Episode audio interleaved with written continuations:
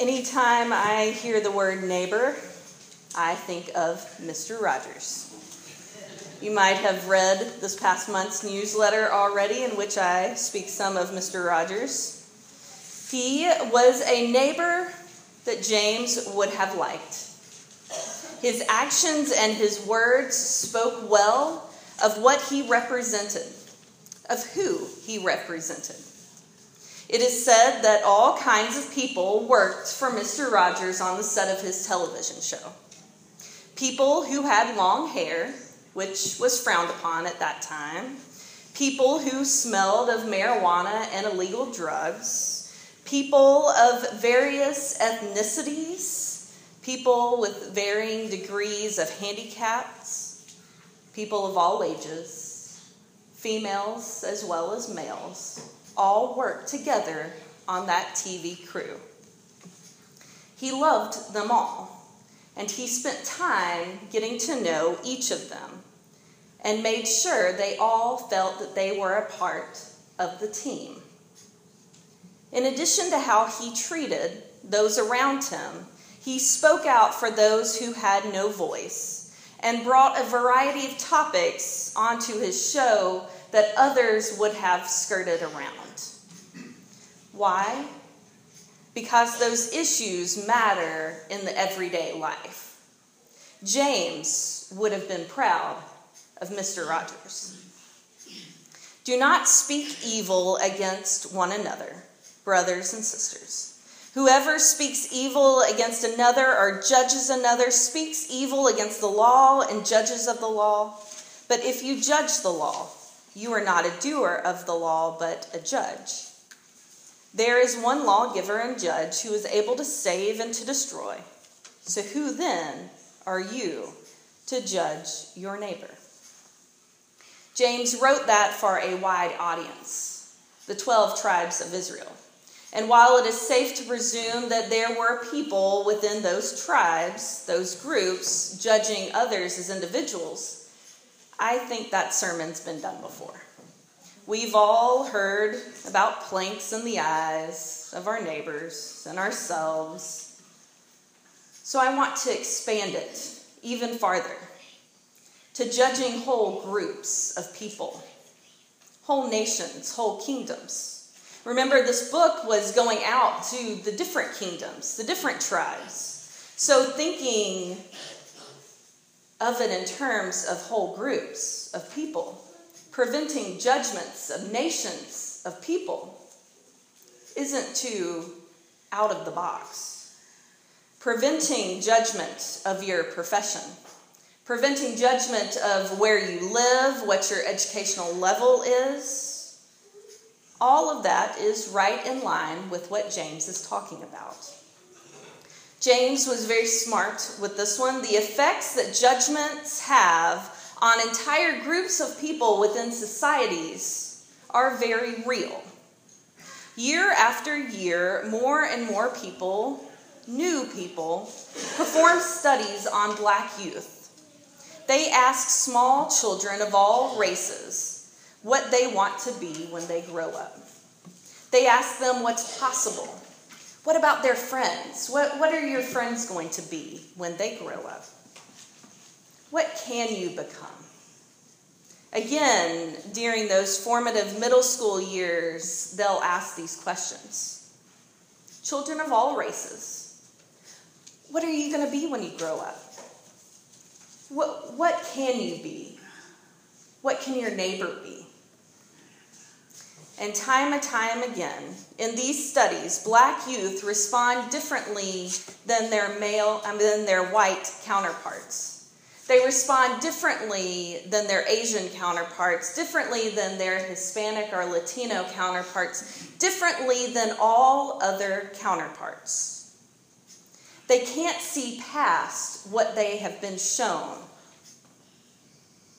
Black youth can't see past the black role models that they've watched in TVs and movies. In most movies, the lowlife, the disposable person, the thief, the drug dealer, the murderer, the pimp, and the thug are all of what race? Black. people identify easiest to those who look like them. So these black youth see how they're portrayed on the screen. They see that America accepts this portrayal. And soon they accept it too. They expect to live their life sometime on the street, to turn to dealing drugs, to turn to stealing cars, to shooting cops, to dying far too young, all because that's what they see. That's what they expect to be. That's who we, they think we want and expect them to be. James wants us to reverse that. James doesn't want us to criticize people or judge whole groups of people based on race or where they're from or where they live or what language they speak. James wants us to build them up, to bring them in and to make sure they know they are part of our team. Once people are shown love and acceptance, once they know that they are just like everyone else, regardless of where they came from, the craziest thing happens. They begin to believe it. They begin to have faith in themselves. They begin to have faith in other people and in community. They begin to have faith in God. Now, I don't like to tell all of our pastoral secrets, but some are just too good to keep to ourselves. I know a pastor that has accepted, this is not us. I know a pastor that accepted a position at a good church that had really bad elders. It wasn't that the elders themselves were bad people, they weren't. They were very good people. They cared about the church, they cared about the pastor, they cared about the community. But they had no idea how to be an elder. They were never taught, never shown how they should be an elder. And once my friend realized this, he bought them all a book on shepherding.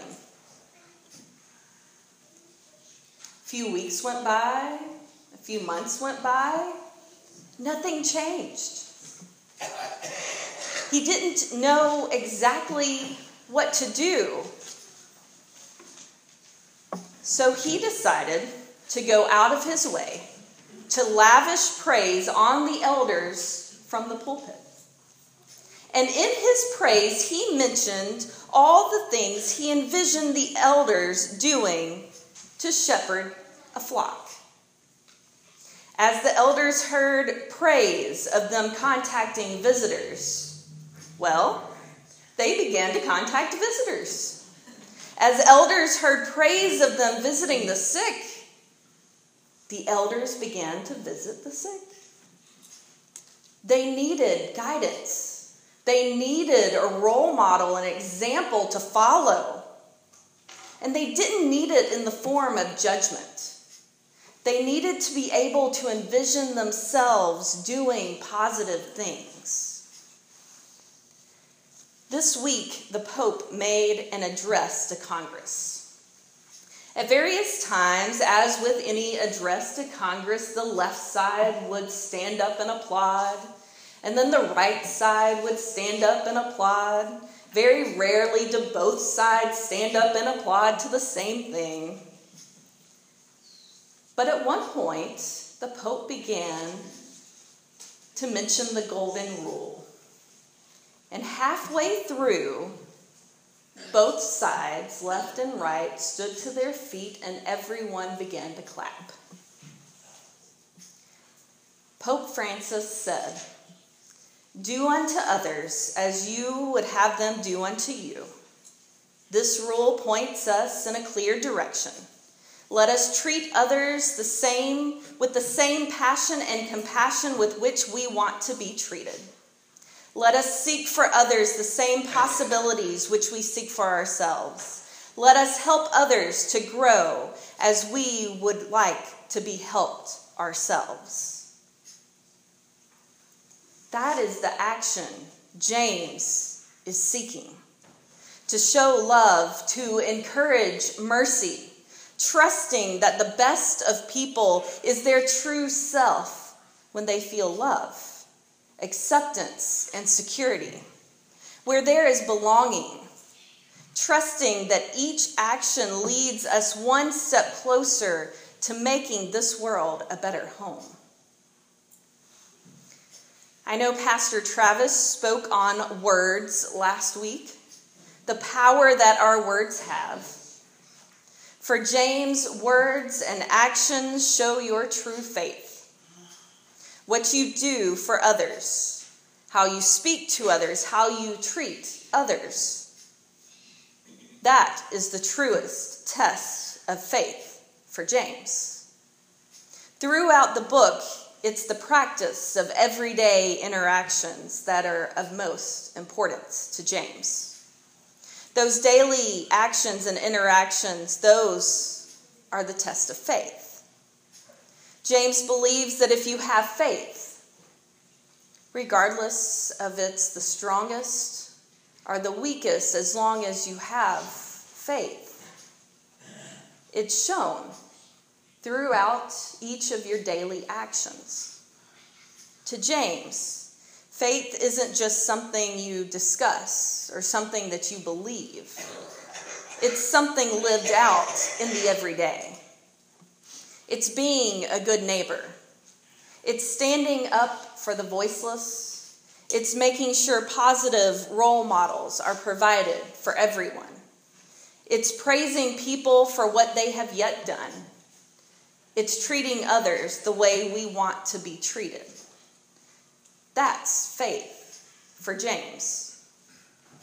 Now, it might seem odd, weird, or strange for the conclusion for these two verses on not judging others to be about our faith. And sure, I could tell stories of people and the judgments that they face on a daily basis. I could rattle off some clever or famous quotes on judging others, but I'm not sure that would get the point across that James is trying to make. Because James didn't simply write those two verses, he wrote them in the context of other verses. He wrote them in a context of a whole book that is all about action specifically how your faith is put into action. How everything you do and everything you say is your faith in action.